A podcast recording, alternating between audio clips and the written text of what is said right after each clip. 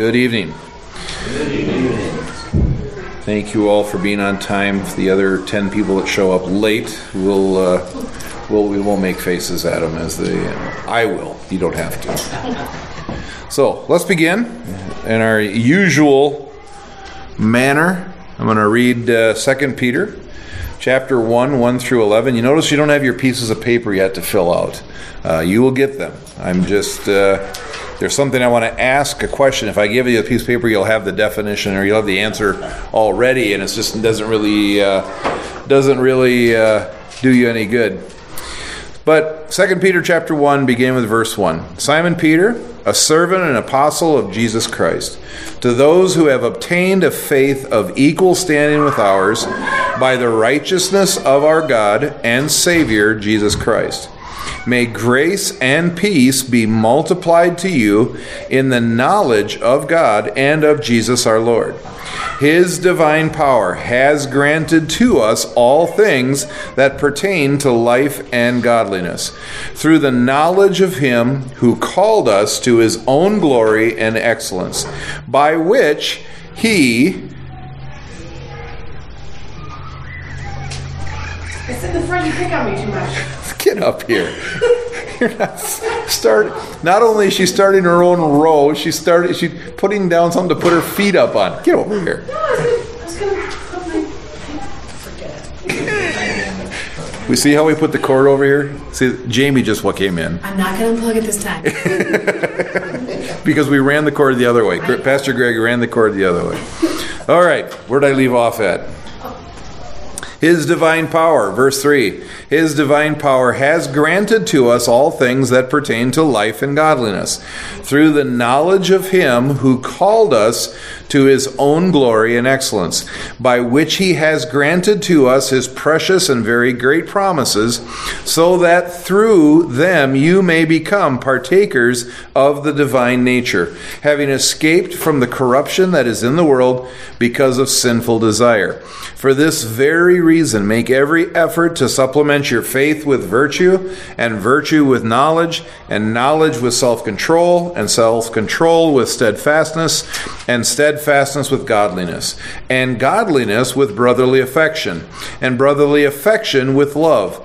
For if these qualities are yours and are increasing, they keep you from being ineffective or unfruitful in the knowledge of our Lord Jesus Christ. For whoever lacks these qualities is so nearsighted that he is blind, having forgotten that he was cleansed from his former sins. Therefore, brothers, be all the more diligent to confirm your calling and election. For if you practice these qualities, you will never fall. In Uh, for in this way there will be richly provided for you an entrance into the eternal kingdom of our Lord and Savior, Jesus Christ. Okay, just uh, to put it all back into perspective, um, we've been talking about first things first. We've been uh, looking at this. We started out uh, discussing the... The reason we're going through this is, you know, talking about end times, talking about the end of end of time, the end of times, the the uh, uh, what do we do so that we are effective and fruitful? And here it says, if you do these things, you won't be ineffective and unfruitful. So this is perfect. It tells us what we need to concentrate on, what we need to to focus, be our focus, and that. Hence the name First Things First. And we talked about these very things, the, uh, to supplement our faith with virtue, and virtue with knowledge, and knowledge with self-control, self-control with steadfastness, steadfastness with godliness. Last week we talked about, or two weeks ago, we talked about godliness. And tonight we're talking about brotherly affection. Interesting. When you look at verse seven, it says, and to your godliness... Add to your godliness brotherly affection, and then then it says, and to your brotherly affection, love. So, wait a second. Is this redundant? Is this, isn't he saying, add to your love, love? Love, add to your brotherly affection, love. Well, obviously he's not. He, he, what he says here is, uh, he's saying something else. what I want, where, where we're going to start, and then I'll hand out the form, the, the, the fill-in-the-blank forms. But the, uh, before I give you the definition, I want you to try to tell me the definition. What is he talking about here? Is when he's talking about next week? Next week we're going to talk about love. This week he's talking about brotherly affection. What do you think he means by brotherly affection? Preferring others above ourselves. Very good. Yep. Who? Believers. Very good. Preferring. What, what's another way to say that? Preferring someone else. Preferring brother. Uh, the other brother. What? What would another way to be? What, what other word could you use other than prefer? It's a good. It's a very good word. But what's another one? Compassion. Compassion. Okay. Courtesy. Courtesy. That's the direction I want to head. Kindness. Kindness, yes. Just be nice. Be nice to the brothers. Now, shouldn't that be an automatic? I think so. Yeah, exactly. That is where we'll talk about, where we'll spend our day. There, obviously, and we all know humanity, or we have a pretty good idea of how humanity works. Make sure Gary gets one back there. It isn't a guarantee. It isn't obvious that we should be nice to each other. And but he makes a he makes a point that in this life, in this uh, what what we're uh, living and doing here, you have one extra. Dennis needs one up here. And then as everybody, if, any, if anybody else comes in, they get there should be one. Just go ahead and leave that with Gary, and uh, and then uh, we'll have to print more. Pastor Greg had, had, does have the map. Uh, leave that with. Or you have? Is that the only? Uh, just yours? Mine. So the next person who walks in has to make their own. All right. Oh, you got an extra on there? Oh, there is one. All right. So let's look down at the word being used here. The word being used here is Philadelphia. The, the city of brotherly love, Philadelphia. The Greek word is Philadelphia. Now, I normally I don't put this in there, but when you when you look it up in the Greek, it tells you what tense or what manner the word is being used. It matters in this case. In, the, in Philadelphia, it's a feminine noun, not because feminine does not mean. Uh, It doesn't mean girly, exactly. It means it shows what it's pointing at, uh, and and I read way more than I understand. Uh, I'd have to read it more, and I'm not a Greek, I'm not a Greek scholar in any way, shape, or form. But it, it's pointing at what the word is talking about. Philadelphia, the way it's used in this in this passage, is a feminine noun, which means it is a noun. It's talking about a person. It's it's not it's not even uh, it's not even a verb. It's a noun. It comes from the word, go down, Philadelphos, which is an act or an adjective. It's how you do it. Loving a brother. A broader sense, loving one like a brother. Loving one's countrymen. Loving uh, a Christian, loving Christians. But they don't. He doesn't use the, the Philadelphos. He uses Philadelphia. He's talking about something. He's talking about love. But not just any love. He's not, and it's it's, it's not even love like we think of love.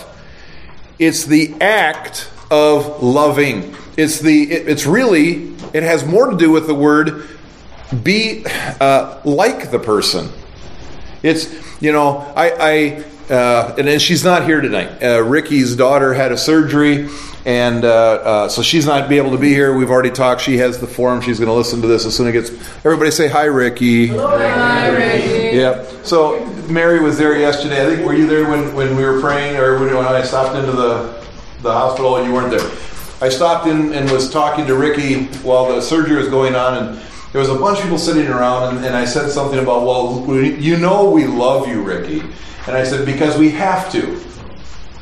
Well, which is true. The word says you have to love one another. I mean, you're, we'll talk about love one another. It's we have to to walk in love towards a person, which means we we prefer them above and beyond. We we always we're you know everything that First Corinthians thirteen talks about, preferring them, believing in them, trusting them, you know, all those things. It's not talking about that. It's talking about actually liking them, being nice to them, preferring them, being kind. That was another word. Exactly. It's about the it's the act of doing it, not just the heart attitude towards the person, but it's supposed to come out in an action. We're supposed to not only, you know, I, I, I can say, well, I love Jamie, you know, I have to love her, you know, but I don't really like her. Okay, now I would, you know, because you're in the front row now, and I and I get to pick on you. This is why I want to sit right here. Is that agape? See, that's, see, it's not agape. That, that's the thing. Agape is loving someone with a godly kind of love.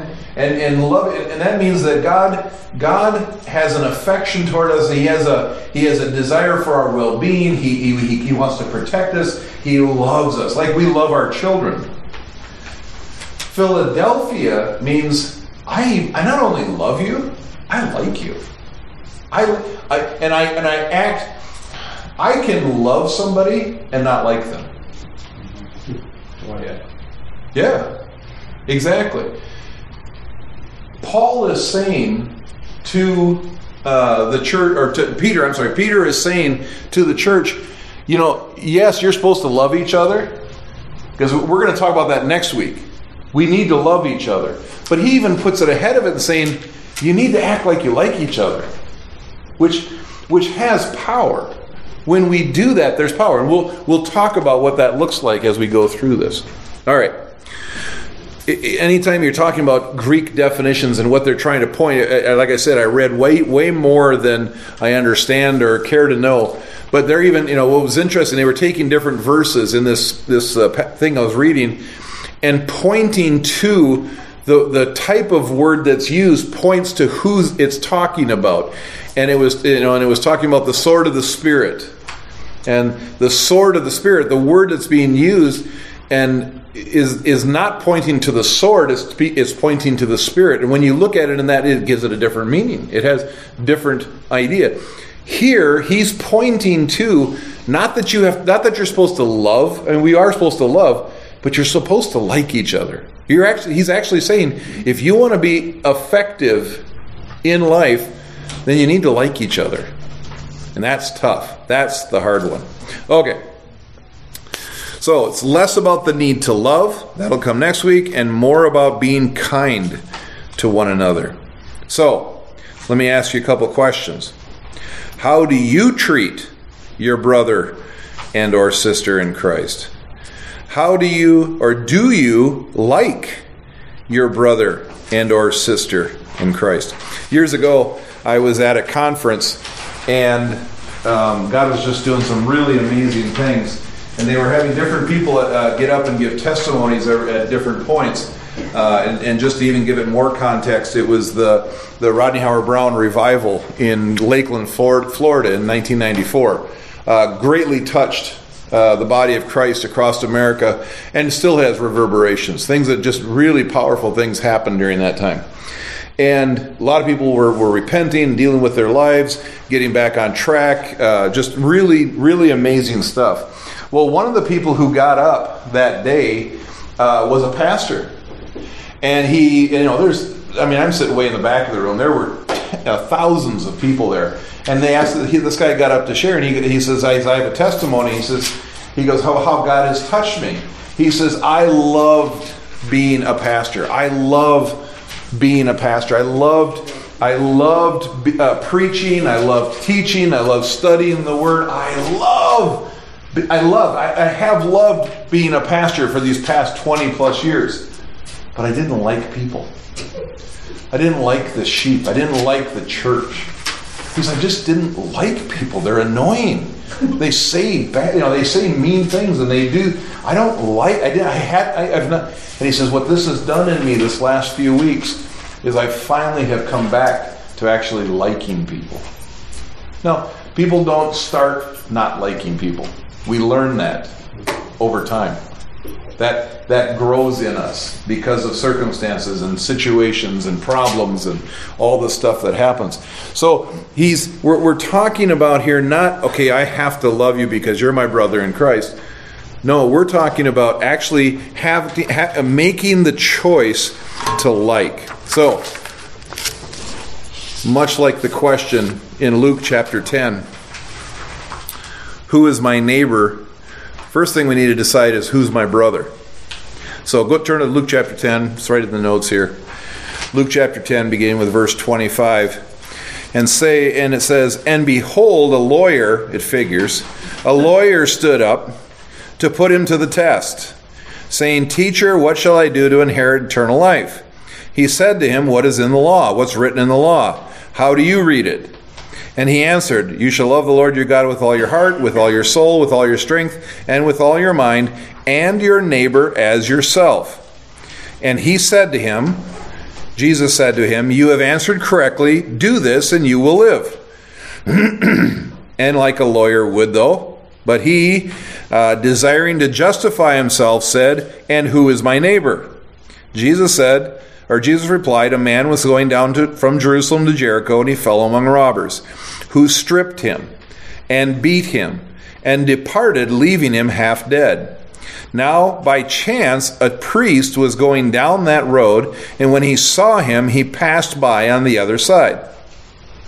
So likewise a Levite, when he came to the place and saw him, passed by on the other side. But a Samaritan, as he journeyed, came to where he was, and when he saw him, he had compassion. He went to him and bound his wounds, pouring oil, pouring on oil and wine. Then he set him on his own animal and brought him to an inn and took care of him. And the next day he took out two denarii and gave them to the innkeeper, saying, 'Take care of him, and whatever more you spend I will repay you when I come back.' Which of these do you think proved to be a neighbor to the man who fell among the robbers?"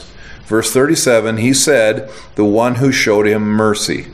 And Jesus said, "You go and do likewise."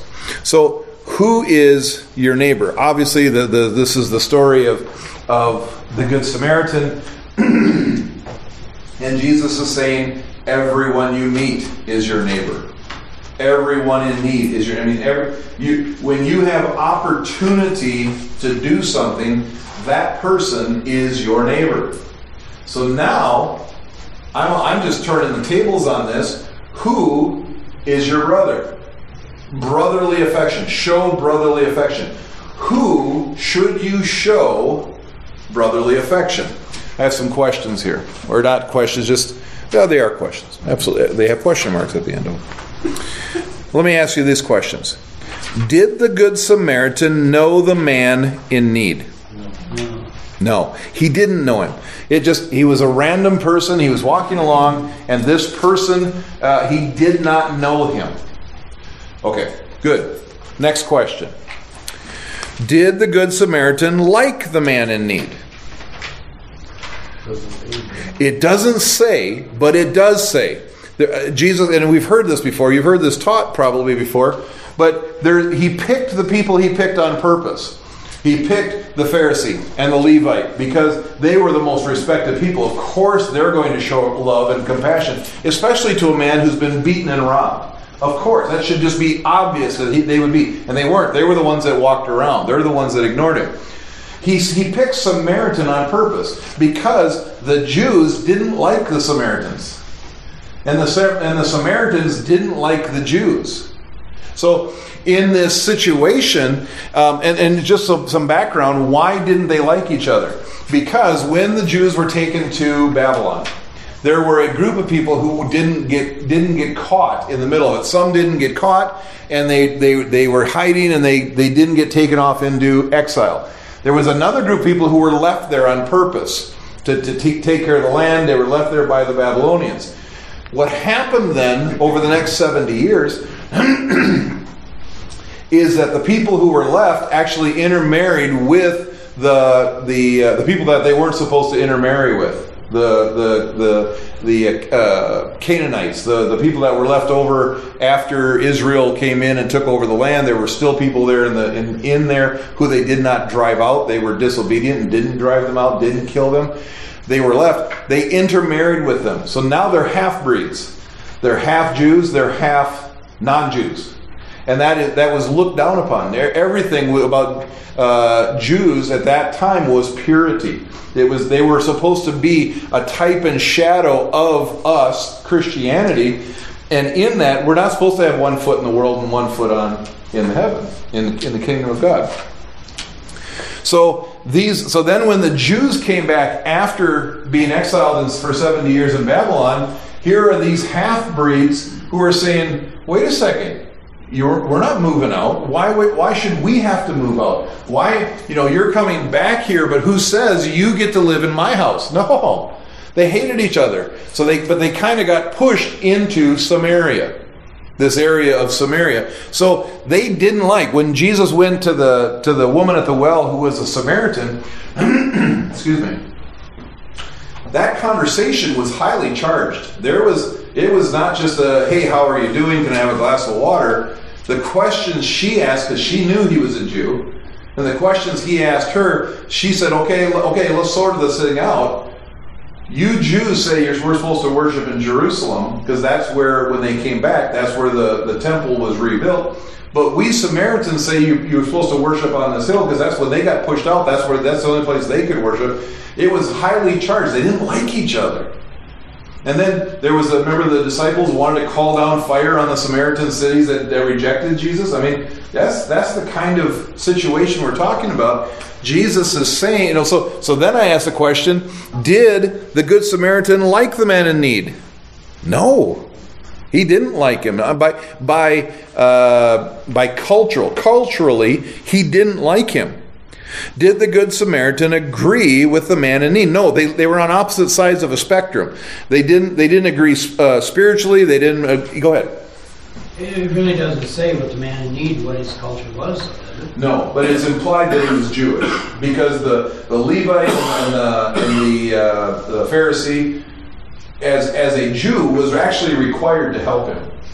He was. They were required, and that was, yes, it's implied. It's not actually dictated, but it is implied. Yep. Yep. All right. Number four. Was it convenient for the Good Samaritan to be kind to the man in need? No. He was on a business trip. He was busy. He he had other stuff he was supposed to do. It wasn't convenient. Was it cost-free for the Good Samaritan to help the man in need? Yes. What was number three? Number three is, did the Good Samaritan agree with the man in need? No, it cost him something. He had to put money out of his own pocket for this person he didn't agree with, didn't like, didn't even know. And lastly, did the Good Samaritan receive a thank you or even acknowledgement for his act of kindness? Not that we hear, we don't know. We don't know, but at least, you know, the only one I could think of that actually acknowledged it was Jesus. I mean, if this is, you know, theologians believe that his, his parables were actual real-life stories. That's what gave them the power in the day. And so, very possibly, this is something that actually happened. And Jesus actually was the only one that we know of that gave an acknowledgement of, "Hey, man, thank you. What you did was right. What you did was the good thing." But as far as we know, he never personally heard it. So, who is your brother? Is there someone? So when we're talking about brother here, it is talking about fellow Christians. How we treat a fellow Christian, how we treat somebody else in the body of Christ. Here are some things, and, and we'll talk about them, and then I'll put I'll put this into real perspective.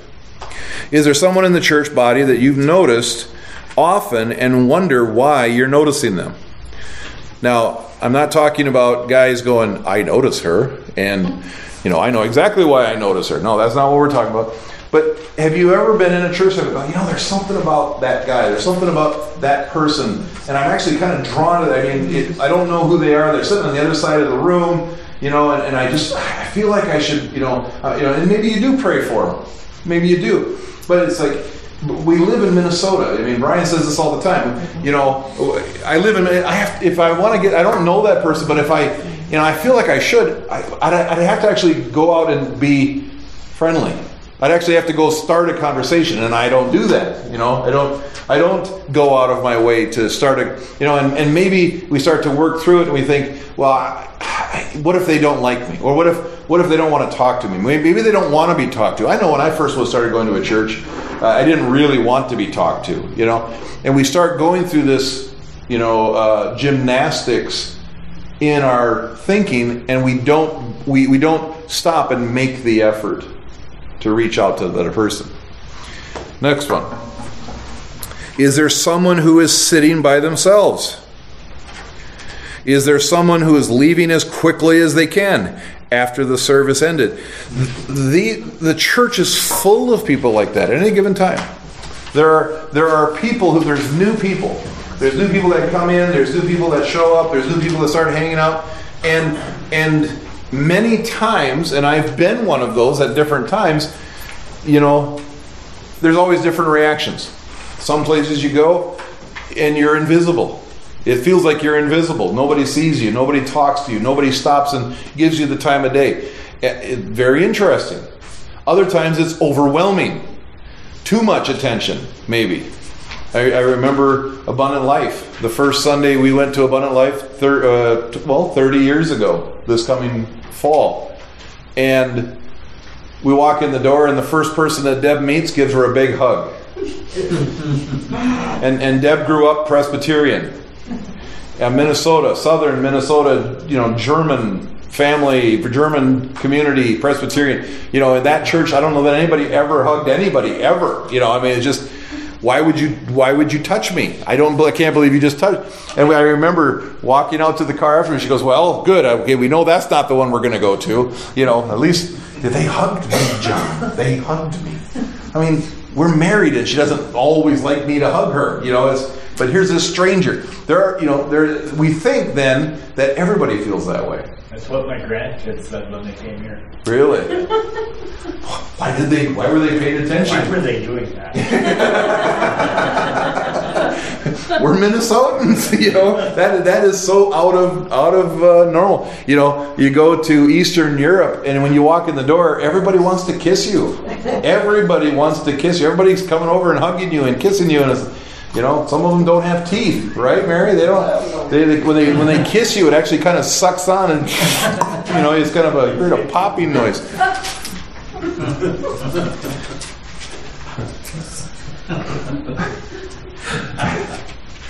It isn't always easy to walk in brotherly kindness because we have culture that we're dealing with. They had culture. There was culture going on. There were people. When, when the when the church took off, when the church, you know, Jesus rose from the dead, the, the disciples started to scatter. It it was it immediately got into a culture struggle because you had the Jewish Christians, and then you had the non-Jewish Christians because the door was wide open, and we know that we, we, we know that in the first church, one of the first possibilities of a church split was when. The the, the I can't remember what all I have in my head is Syrophoenician. It's not that the the one group of Christians, their widows weren't being taken. Hellenistic. They, Hellenistic. They, so the Greek Christians didn't believe that their widows were being taken care of as well as the Jewish Christian widow, widows, and so they started. You know, hey, and the disciples or the apostles are going, hey guys, settle down here, get some people to figure that out. We're going to keep teaching and preaching. You figure out how to distribute food. You know, and that's that's where Philip, the evangelist, came from. So, you know, out of that, so there there was auto- automatically uh, uh, cultural differences where there was friction. When you get people together in the same room, in the same building, in the same organization, whatever, there will be friction between people. It just happens. It's reality. And in that, we have to choose to not only love each other, we're supposed to love each other. We're obviously we're commanded to love each other, but we're also expected to like each other and to treat each other with kindness, and not just, you know, lip service kindness, not just like hi, how you doing, you know. Nice, really. Yeah, good. Let's, are we done talking? Not good. Okay. Now I'll go talk to people I want to talk to. No, we're supposed to be kind to each other from the heart. So who is that? It many times is the person that you least likely want to be kind to. It's it's most likely the person you least... Are you pointing to me? Yeah, he's judging your... He's judging me? Is that... I, I love you anyway, John. Tell him that Jamie's the chances. Good luck with you guys. Maybe I need to put you together. I have to fight this. Don't guy. Like sitting in front. So, I'm going to tell on myself a couple of times here. Years ago, and I won't give names, we were at a different church, and there was a person. There was a there was a, a, a person in the church. There was a woman in the church. And this woman was one of those people that every time you met them, every time you saw them, they needed something. They needed, they needed something. Not, and I'm not just saying they needed something, because people need things, and that's what we're here for, was to, to help people. And and but she needed. I mean, I could see her walk through the door, and I could feel life being sucked out of my body, you know. And I just. And I would catch myself when I would see her. I would go, okay, and I'd start moving in this. There's got to be somebody over here to minister to. Somebody cool, you know. There's got to be somebody fun to minister to over here. But that person's over there, and it's just like, oh no, here she comes. And then, and I'd be, I'd go, I'd be turning away, and she'd go, Pastor John, Pastor John, I have a question for you. Go. Yes, how you doing? And she, and then she would just suck life out of me. Ever. It's just like it would never end. And so that went on for a long time, long time, too long. And I would, I would see her and I would hide. I would, I mean, I just, I didn't like her. I know I'm supposed to love her, and I, Lord, I do love her. I mean, she's your child, she's made in your image, but let somebody else like her. I don't like her. I just don't like this person. Well, then time went on, and, and we were going on a, on a mission trip. It was the first mission trip overseas. And everybody was signing up, and everybody was excited, and I'm really excited about all these people going on this mission trip. And all of a sudden, I see her name on the list. And I'm like, you have got to be kidding me. Two weeks on a mission trip with her. No, Lord, please not her. No, come on. No, there's got to be some way to, to disqualify her. There is. There's got to be some way for her not to be allowed. Now, none of you have ever felt this way about anybody in the church, right? Just wanted to make sure that nobody's ever... Everybody's... Yeah, I see, yes, I have. I felt that way. But no, too, I'm not moving because I'm not acknowledging anything. But so I see this person's name. I'm like, you've got to be kidding. No, there's got to be a way to stop this. And I talked to the people who were leading the church, you know, leading the meeting. And I said, are you sure? And they're like, well, you know, what are we going to say? No. I'm like, yeah, I mean, you're the leader. Take care of it. You know, deal with it. Okay. That's what leaders do. Okay. I'm just here to help. I'm going to, no, no, no, no, no. She came to all the meetings. And she sucked the life out of me every day. And, and just, I'm like, I'm thinking this is going to be the worst trip. And I'm not, you know, I've never been to Europe, and I'm my first time, she's going to be a part of it. You've got to be kidding me. So they we go on the trip, and it happens the way it happens. We're on the trip, and it's I don't know if it was it was a crazy crazy trip. The first my second day in Europe, I get electrocuted. I get shocked. two hundred twenty volts. I still have the scars on both hands. Power went through my chest, knocked me to the ground. Stuff happened. There was, you know. I would actually go to the hospital, which was a stupid thing to do, and you know, I mean, just a lot of different things happened. But people were people were kind, and guess who was one of the most kind? And over the days, I, I got to the point where I was like, I, I recognized one time, all I I don't, it's not, it doesn't bother me when she walks in the room anymore. And then the longer the trip went on, it it she didn't really annoy me. She didn't, you know, it was like. She was the same person. She actually never changed from always having questions and always wanting something. And she never did change that. But what happened was God changed me. God changed my heart. And over that two-week period, the way I saw her changed, which then caused me to realize I need to treat her different. Because I, you know, I, I'd been, I had been the one who was being a jerk. I was the guy with, with the wrong attitude. I was the guy that was screwed up here. And one of the, and I, and I would have to go through my records now, but I still have video of Poland. We were in Poland, and this kind of caps the whole story. We're in Poland, and we're at this hotel on, on the Baltic Sea, and they said, hey, you've got a free night. So, okay, so we have a free night. What are we going to do? And everybody says, well, let's go for a walk on the beach, on the Baltic Sea beach. And so we go down to the Baltic Sea, and we walk down. We find this little fish place. Well, she's with on this, but she sat at my table. We talked, you know, I mean, I was actually, I liked her. It was amazing. It was a change that God made in my heart. I, you know, I hung out, and she was probably, what, twenty years older than me, or maybe twenty-five years older, you know, uh, uh, a divorced lady, just the sweetest lady.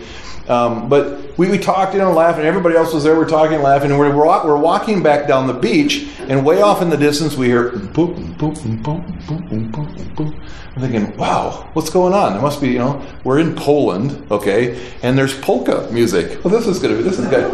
Huh? It's not. It's, yeah, it's amazing. So we, we follow the music, you know, through down the beach and then down the streets, and, and there's this huge city square, and there are hundreds of people dancing the polka. And there's a polka band up on a stage, and the place is just, it's bedlam. It's just, it's the one of the coolest moments in life when these, you know, here we are, and we're in Poland, and there's polka music, and there's people dancing everywhere, and uh, we're standing there, and all of a sudden I'm, I'm standing here, and everybody's kind of milling around, and then she's standing over there. I'll say her name because you won't even know Barb. Uh, Barb was standing over there, and I, and I look over, and I look over at Barb, and she's going. You can tell she's into it, you know. And I look at her, and I go, Barb! Dance with me. And I reach, I grab her, and we start poking, and she uh, and we have a video. This person was holding the video, watching the, the band, and all of a sudden you see Barb and I polka across, and the whole time she's going, woo, woo, and she's had this big smile on her face. One of my favorite moments of all time. But what happened was God changed my heart from not liking her, not not having brotherly kindness towards her. He changed my heart. She didn't change. She's still goofy, and she's still Barb. But she, I changed. I had to change because that was wrong. The way I was viewing her was wrong. Now, the other story, I and, and I just, I have to share it because it is a perfect example of this. But um, I wouldn't normally, except... You know, I, I, normally Ricky would be sitting here, so Ricky, you know, hold on to your bun. Uh, normally she'd be sitting here to defend herself, but she's not here. But I have to tell you the story anyway. When I came here uh, seventeen years ago, almost eighteen years ago, um, was right in the middle when the church was going through turmoil, pretty bad turmoil. And uh, she had was, you know, very unhappy with thing, the way things were. And I came in and filled the spot of someone else who was, you know, who was here, and it didn't, it wasn't good. It was a very hard time in all of our lives. But Ricky didn't like me. See, now I'm telling her, but she, she we were just talking about it yesterday with everybody, so now, you know, she didn't like me. She, and it wasn't that she didn't like me, she just didn't like everything that was going on. And I just happened to represent everything that was going on. And at first, it was the ten, there was a lot of tension. It was hard because, you know, I was now all of a sudden over the area that she was working in, and and, and she didn't like that there was a change and all that. And and the, but the reality is, over time, I'm still the person I was back then. She's still the person she was. But what happened was God has has has healed both of our lives, healed us in our hearts. He's He's dealt with us in our attitudes, and we're amazingly close as as Christians. And it was because we had to make a choice to be kind one to another. So here we're, we're we've been talking so far about all these other things, these, these things that are really powerful: faith and and uh, uh, faith and knowledge and the power of God and and uh, uh, all these. You know, self-control, self-control and steadfastness and all these things. And all of a sudden you come to brotherly affection. Peter understood, and by and he was speaking by the Holy Spirit. He understood that what you're going to go through in your life, what we're going to go through in life as Christians, we can't do it alone. We can't do it by ourselves.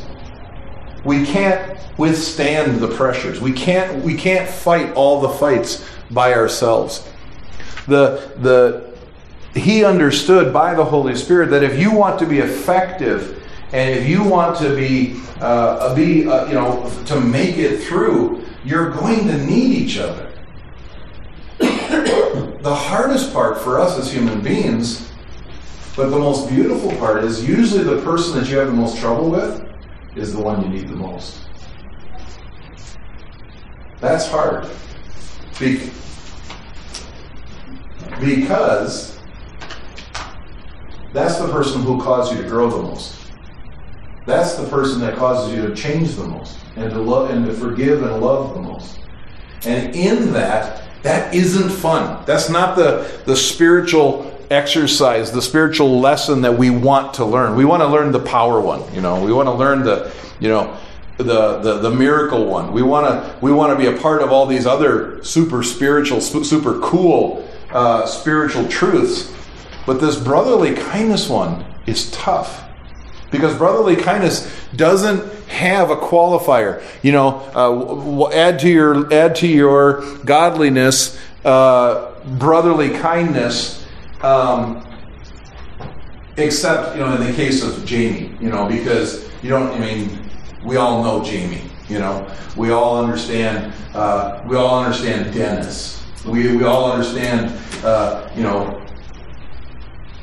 I'll get there. No, I'll get there. Don't tell me. Don't tell me. Just, you know, I couldn't catch up on the names. Mary, you know, it, it, it, we don't get to pick and choose. He puts us together, and we're supposed to walk in love towards each other. And not, not only love each other because, well, okay, of course I love you and because you're my brother. No, you're, we're supposed to like each other.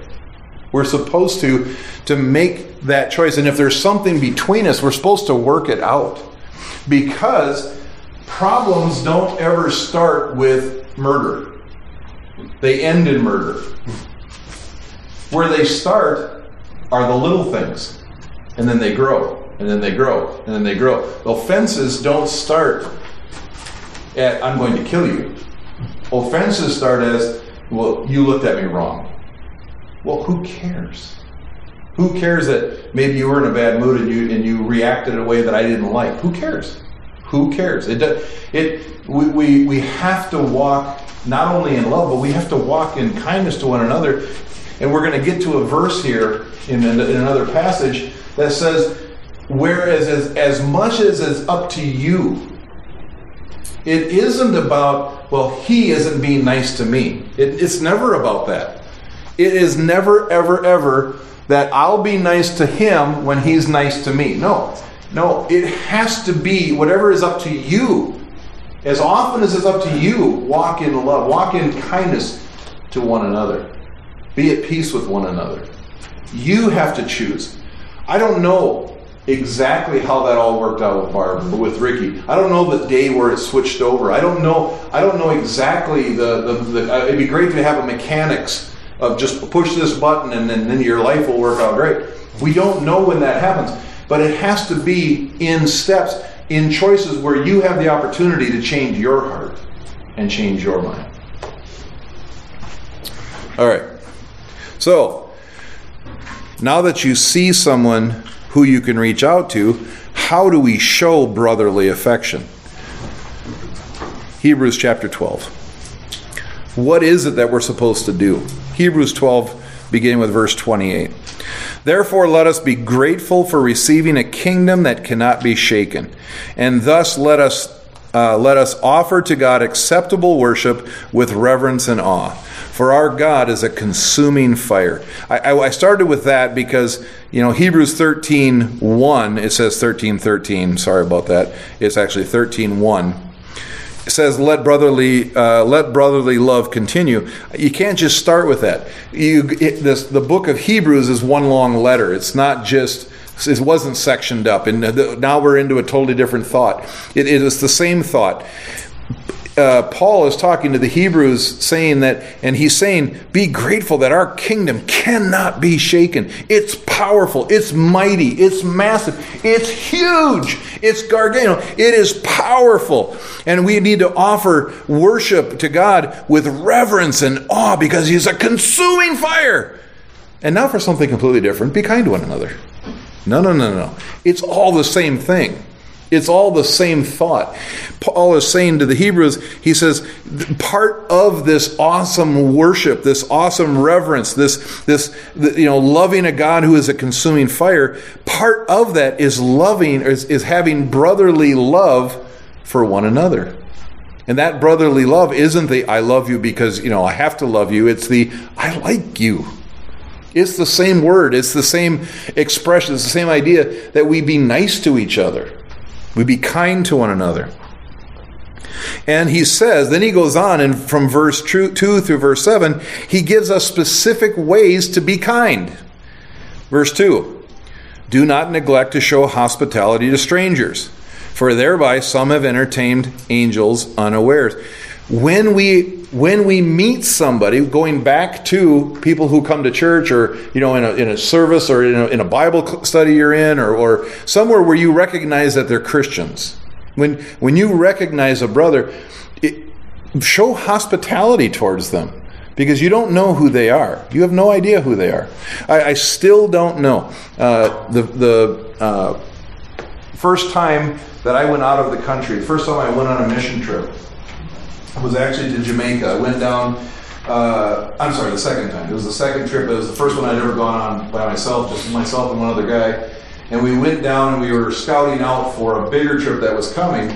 And we we were in Jamaica. We, we were going to go to the interior of Jamaica. We had uh, arrangements to go, and we went into it where there was an orphanage up in the mountains. But we stayed down in Montego Bay. And the first day that we were there, I walked down to the to the cafeteria, and I was going to have breakfast, and they had, you know, breakfast was provided, so I grabbed my plate, and I was looking for a table. Now I don't know anybody there. I don't know anybody, and I'm I don't even you know I'm just a, a, I was only had only been a Christian for maybe or really living for God for about four years. I didn't wasn't you know wasn't super spiritual. I wasn't anything. So I'm just, you know, I'm, I'm, I'm nervous and I'm timid and I, and I, you know, which may sound weird, but you, you know, I'm, I'm different than I was thirty years ago. And I was looking for a place to sit down, and all of a sudden, this guy, very nicely dressed. Uh, we're at a, a C F and I. We're at the C F and I uh, base uh, in Montego Bay. Beautiful place, overlooking Montego Bay. Absolutely amazing, gorgeous. And this, I was walking. This really nicely dressed older gentleman looked, and he said, "Hey, hey!" He says, "You're new here, aren't you?" And I said, "Yeah, I am." He says, "Come and sit with me. Come and have breakfast with me." And we went and sat down.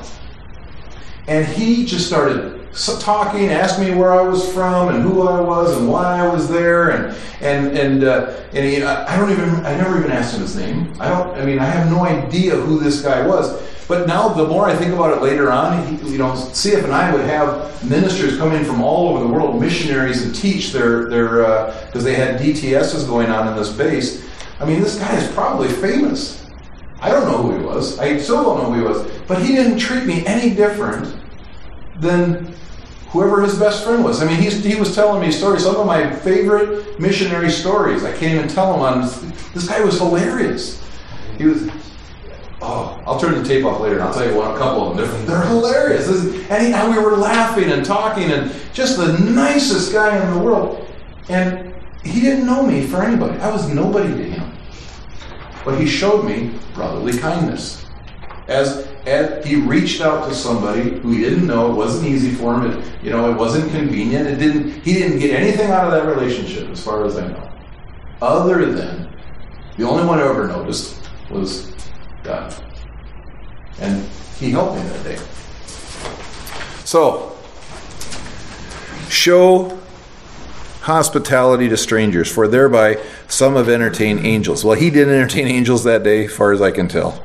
But, verse three, remember those who are in prison, as though in prison with them, and those who are mistreated, since they also are in the body. Let marriage be held in honor among all, and let the marriage bed be undefiled, for God will judge the sexually immoral and adulterous. Keep your life free from the love of money, and, and be content with what you have, for He has said this, I will never leave you nor forsake you. So he, we can confidently say, the Lord is my helper.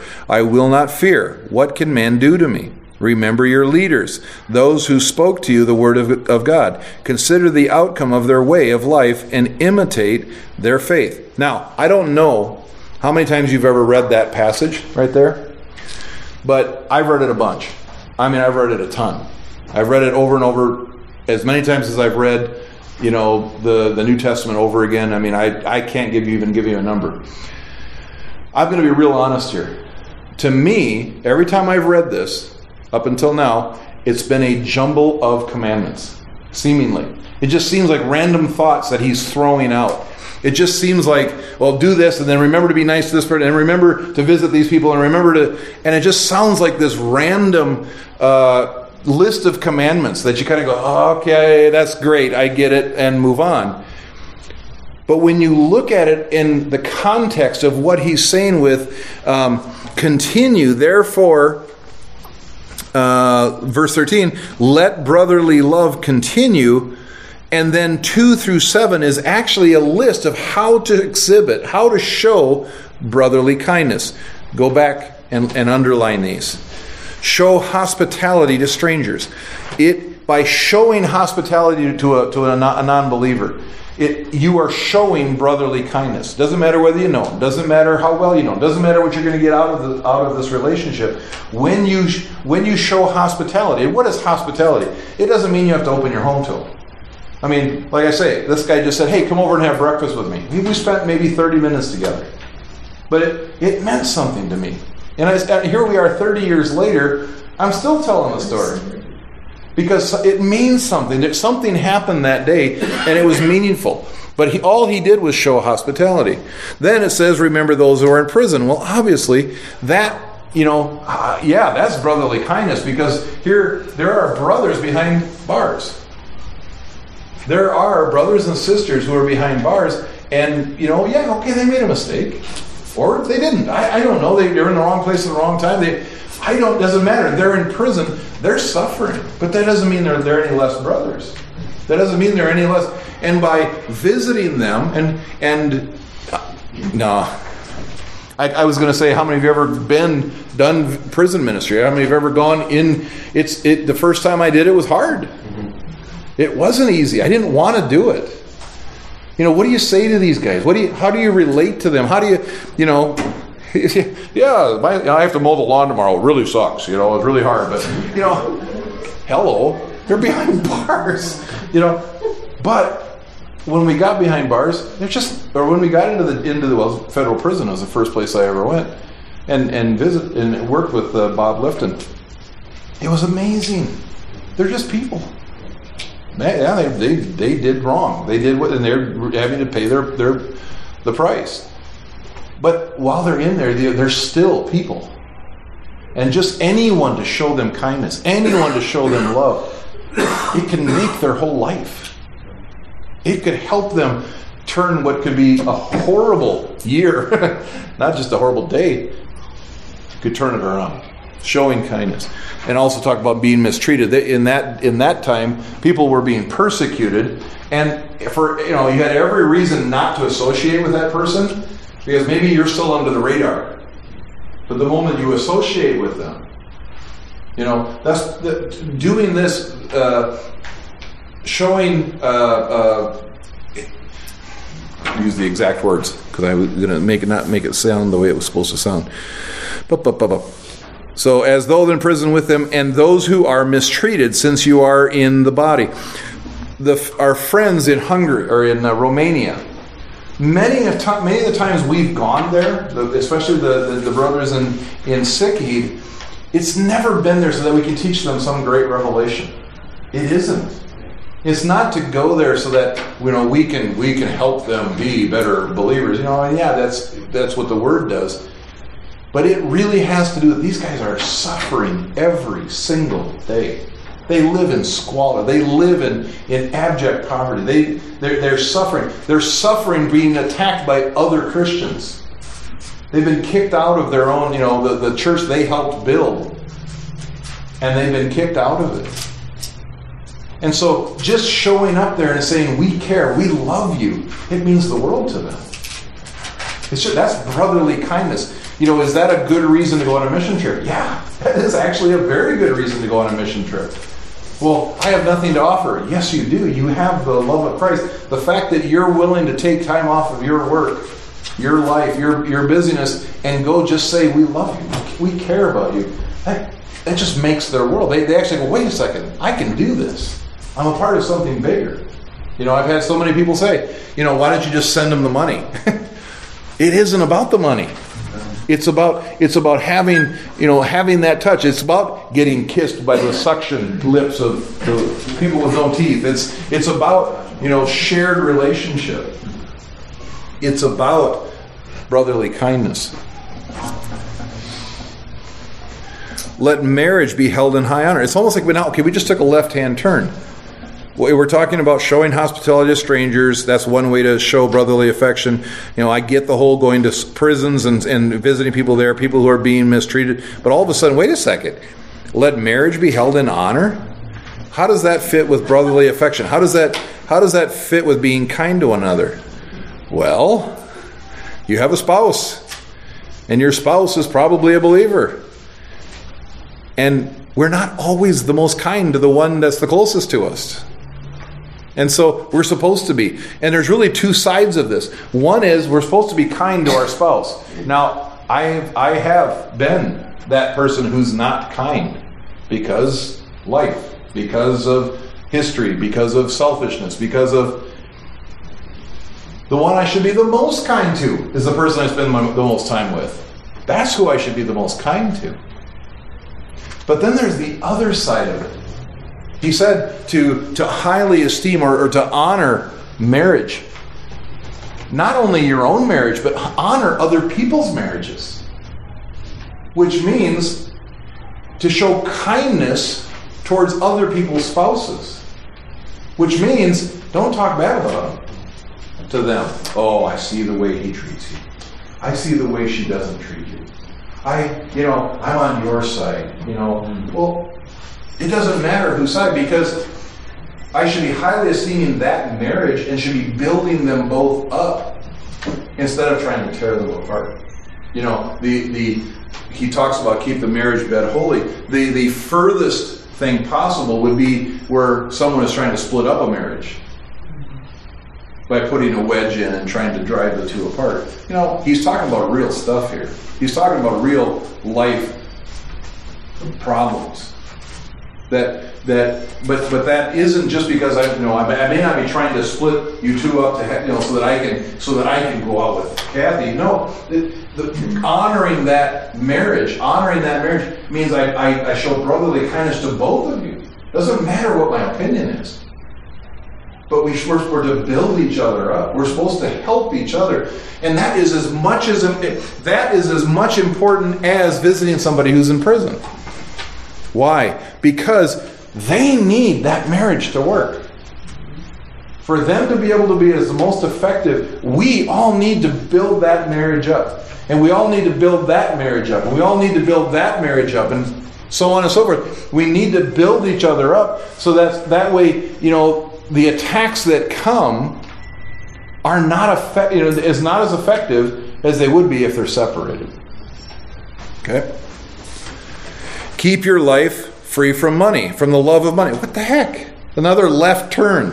What does that have to do with, with showing brotherly affection? Uh, like he says, uh, let brotherly love continue. What does keeping yourself from the love of money mean?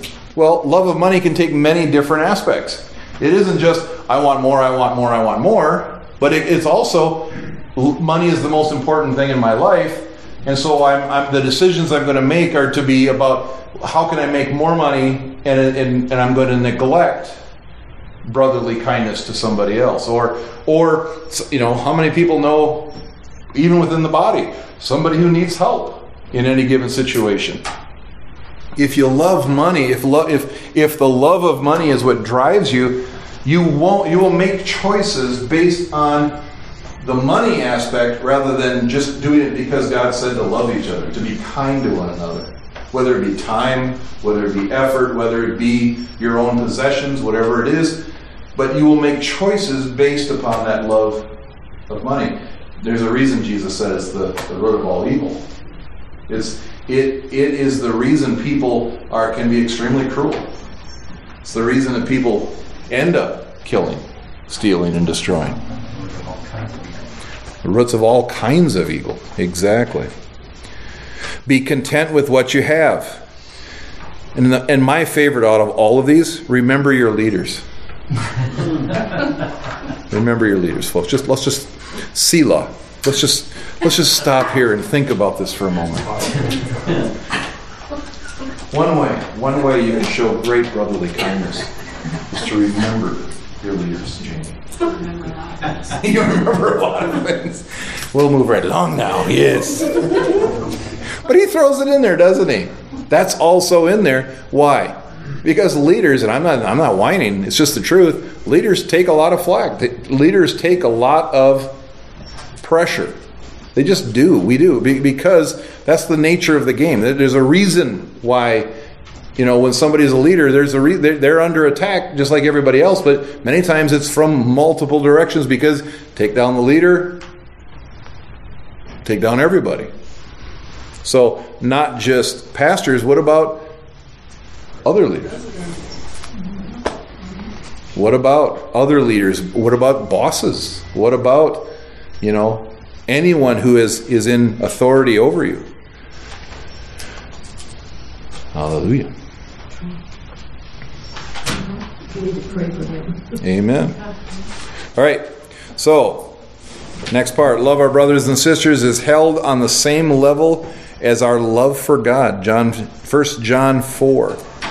Says, by this we know that we abide in him and he in us, because he has given us his Spirit. And we have seen and testify that the Father has sent his Son to be the Savior of the world. Whoever confesses that Jesus is the Son of God, God abides in him and he in God. So we have come to know and to believe that the love that God has for us, God is love, and whoever abides in love abides in God, and God abides in him. By this is love perfected with us, so that we may have confidence on for the day of judgment. And here, this kind this correlates with Second Peter one in that it's it's talking about how to get to the end, the day of judgment. How do we get to the end with with with confidence? Well, one of the ways is to walk in love. And the one of the words that he's using here is the brotherly kindness, the Philadelphia.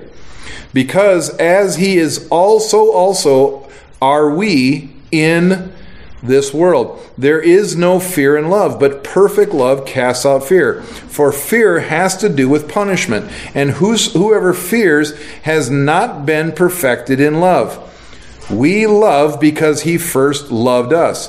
If anyone says, and, and all of that is setting this up, if anyone says, I love God and hates his brother, he's a liar. That's the kicker in this. Yes, we know we're supposed to love God. But if we love God and I treat Barb the way I was treating her, then what the heck am I talking about? I'm not I'm not walking in love with my sister. If I'm if I'm not walking in love with the person who who can do the least for me. Jesus says, you know, do it unto the least of these, and you've done it unto me. So this person, in, in the grand scope of eternity, you know, seemingly, you know, the grand scope of eternity can't do anything for me. And all she does is suck the life out of me. How I treat her is actually how I treat God. As he says, it, it equates how I treat the least of these. How I treat the person who is seemingly the least of the least in this place. The person I don't want to associate with, going back to the Good Samaritan, the person that I don't agree with. How I treat the person I don't agree with is how I actually treat God. How how I treat the person I disagree with, that I don't even, I don't like. Because if how we treat them is how we are treating God. If anyone says, I love God and hates his brother, he is a liar. For he who does not love his brother whom he has seen cannot love God whom he has not seen. And this commandment we have from him, whoever loves God must also love his brother.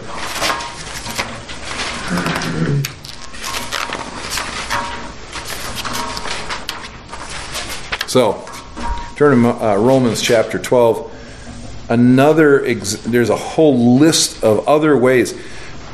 I did not even come close. I, there's actually, I found a, a, a website that said there was seventy different passages in the Word, Old Testament and New Testament, that talk about how to walk in brotherly kindness. I didn't know that, but it's amazing. You can actually research. I don't have the link down here, but this is from another one. Verses, uh, chapters, whole whole passages of Scripture that are dedicated how to be nice to one another. It's that important. It's it's more than how to give. It's more than than how to, to work miracles. It's more than how to even win the lost. Being nice to each other, loving each other, walking in, in brotherly affection is it, it the, the passages are overwhelmingly. Romans twelve nine. Let love be genuine. Abhor what is evil. Hold fast to what is good. Love one another with a brotherly affection.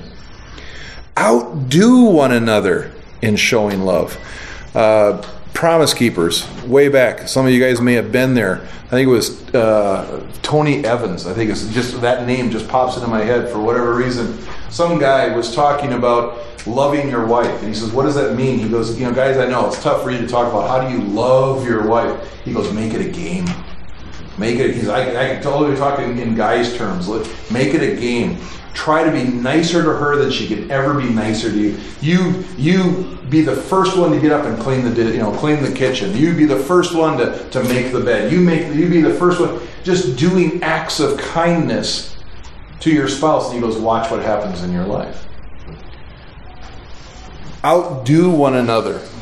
So look for ways to be kind. Look for the person that can't do anything for you. Look for the person who, who seems like the least likely person for you to sit down and talk with.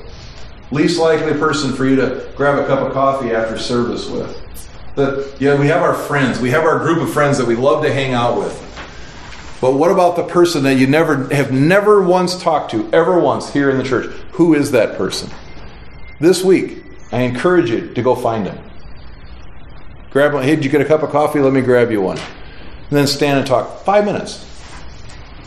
Reach out, outdo one another, showing in showing honor. Verse eleven, do not be slothful in zeal, be fervent in spirit, serve the Lord. Rejoice in hope, be patient in tribulation, be constant in prayer, contribute to the need of the saints, and seek to show hospitality. Here we come back to that one.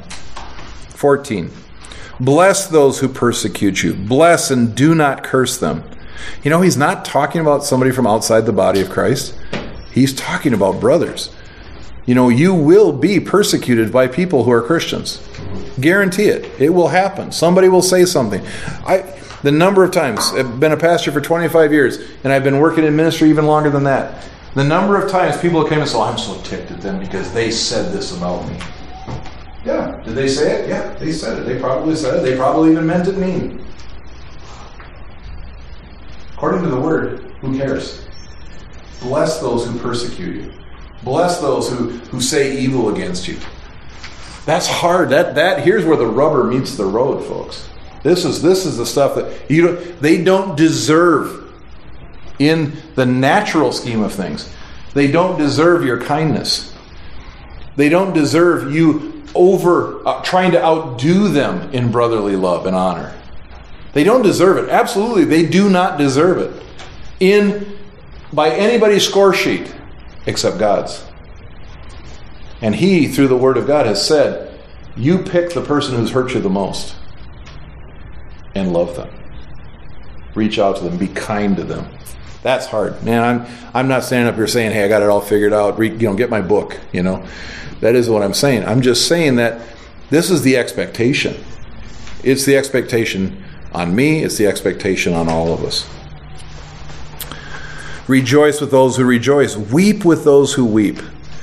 Live in harmony with one another. Do not be haughty, but associate with the lowly. Never be wise. You know, you could be the other way too. Do you know that you can think that somebody, you know, you look at yourself with low regard and won't won't associate with somebody who you think is a higher social standard or social status? It, it pride works both directions. It does. Repay no one evil for evil, but give thought to do what is honorable in the sight of all. If possible, here's that verse we were talking about earlier. If possible, so far as it depends on you, live peaceably with all. You are not responsible for how the other person acts. You're not. You know, uh, John is not responsible for how I treat him. It's not, you can't control me. I, if I'm a jerk, if I want to be a jerk, I'll be a jerk. But it's not his responsibility to make me like him. It's his responsibility. And the only reason I'm using you as an example is because I'm calling myself a jerk. It's re- his responsibility is to be kind to me no matter what. His to show brotherly affection. It doesn't matter what anybody's ever done to you. And you know you well, and I've had that I've had people say that to me many times. Well, I keep trying to be nice, and I, you know, and they keep treating me like dirt. I'm not a doormat. I, I've had people say, God doesn't expect me to be a doormat. And I used to answer, no, he doesn't. You know, you just leave that. I'm, that was wrong. He does expect us to be doormats. He does. Jesus was a doormat. He laid down his life for us. And laying down your life isn't just dying. It may be. But being kind to someone for the fifty billionth time that they've treated you like crap. That's hard.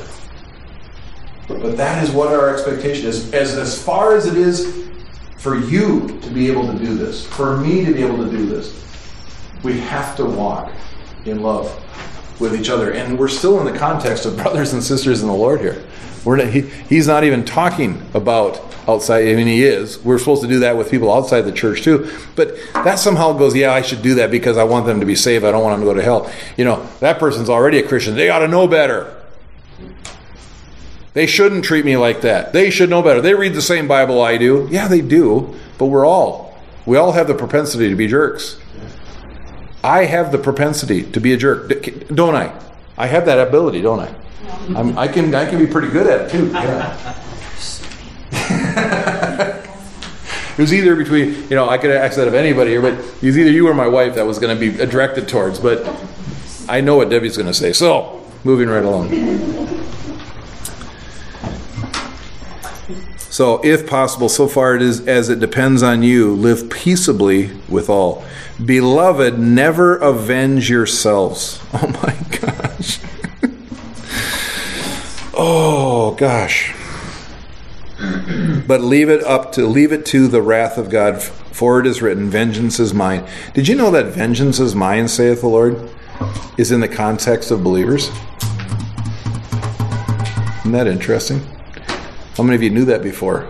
I didn't. I'll just be honest, I didn't. I had never I had never put that in the same that he was talking about in context with believers. Hmm. Interesting. Verse twenty. To the contrary, if your enemy is hungry, feed him. If he is thirsty, give him something to drink. For by doing so, so doing, you will heap burning coals on his head. Do not be overcome by evil, but overcome evil with good. It's all in the context of believers. It, it's the other side too. I mean, yeah, yeah, we do with unbelievers. We're supposed to be kind and generous, you know, yeah, but with believers, we you know we draw a line sometimes and say, "Wait a second, we're all in this together. They should be nicer to me." Well, what if they're not? I mean, I I have believers. I have Christian people in my bigger world life who don't like me. Okay. It's up to me then to decide how I how I treat them. It's up to me how I repay them, how I act towards them. It's my responsibility. It's not their responsibility. Their responsibility is for what they're doing. It's my responsibility on how I act. So there's the list of it. You probably filled it all already, but I'll just, in case you missed any. Outdo one another in showing honor. Second one, do not be slothful in zeal. Be excited about being a believer. Be excited about it. Don't don't get, I mean, it is, it's hard. It's a choice because it's hard. Christianity is hard. It is hard. It's just because it's counter everything that our flesh and our mind and our soul and our everything but our spirit wants to do. So it is hard to be nice. It is hard to walk in love. But in the middle of that, don't. You know, one of the things that will happen is you'll start to just forget it. I'm too tired. I, I don't. I don't have the. I don't have the energy to care anymore. Well, don't do that. Be fervent in spirit. Serve the Lord. Rejoice in hope. Be patient in tribulation. Be constant in prayer. That's how we show brotherly kindness. We rejoice in hope. We re, we we be patient even in the midst of the tribulation when we constantly are praying, and we're con- we pray for those people. Contribute to the needs of the saints. Seek to show hospitality. Bless those who persecute you. This may be believers. Rejoice with those who rejoice. Weep with those who weep. Live in harmony. All those things. You, if you've done that, if you've ever, you know, had a friend who's just, you know, gone through a, the most horrible thing in their life, and you actually sit down and they're they they're they're mourning the situation, and it brings you to tears. That person will never forget that the rest of their life, because in their worst moment, somebody else cared. Somebody else cared to, to show their emotions, to, to to to weep with them when they're weeping. It's huge. Absolutely huge. But it's also very vulnerable. It's a scary place to be. It's a, this whole thing is extremely scary, because I'm once again putting my heart and my my my very uh, uh, soul, and soul's not the right word, you know, my I'm putting my heart on the doormat. And they can do whatever they're going to do to it. They may accept it, they may cherish it, they may step on it. But it's not for them to decide, it's for you to decide. And he said, show brotherly kindness. And this is how we do it. Live in harmony with one another. Do not be haughty, but associate with the lowly. Never be wise in your own sight. Repay no evil for evil. And this is talking about, could be talking about believers. It is talking about believers. Give thought to do what is honorable in the sight of all. If possible, so far as it depends on you, live peaceably with all. Never avenge yourselves, but overcome evil with good. And it's not in your notes, but it could be and it should be probably, but it's not. How often? How many times? How many times am I supposed to forgive? How many how many times am I supposed to walk in love? How many times am I supposed to put my heart on the doormat? How many times do I have to put up with this person? Jesus said seventy times seven. Now, the Greek is actually seven, seventy, seventy times seven. seventy to the seventh power. Is what he is what the actual phrase is. Seventy to the seventh power. Seventy with seven zeros behind it, and he meant the way the context in the Greek was every day. Seventy times seven, not just seventy times seven. I, you know, I finally have reached the end, because in my life this person has just reached seventy times seven plus one. No, he meant seventy times seven to the seventh power every single day. That's how many times we're supposed to walk in love. Forgive. Be kind. Tough stuff, man. This is, you know, these aren't getting easier. You know, we, we, this looks like just this wonderful, you know, walk in brotherly kindness. No. Walking in brother, brotherly kindness takes work. And it hurts. And it's not fair. It's not fair. You will always come out short. Except in eternity. And accept in God's scales. That's the cool thing. Is you do the right thing, you will be rewarded. In this life and in the one to come. But it's not gonna it may not come through that person. It may not be from that situation. And most times it won't be. You know, it just, it won't be. But as far as it's up to you, do the right thing, and he sees it. He gets it. He under, he knows the, he knows what the score is. And he will reward kindness, brotherly kindness, and love. Thoughts? Anybody want to confess anything?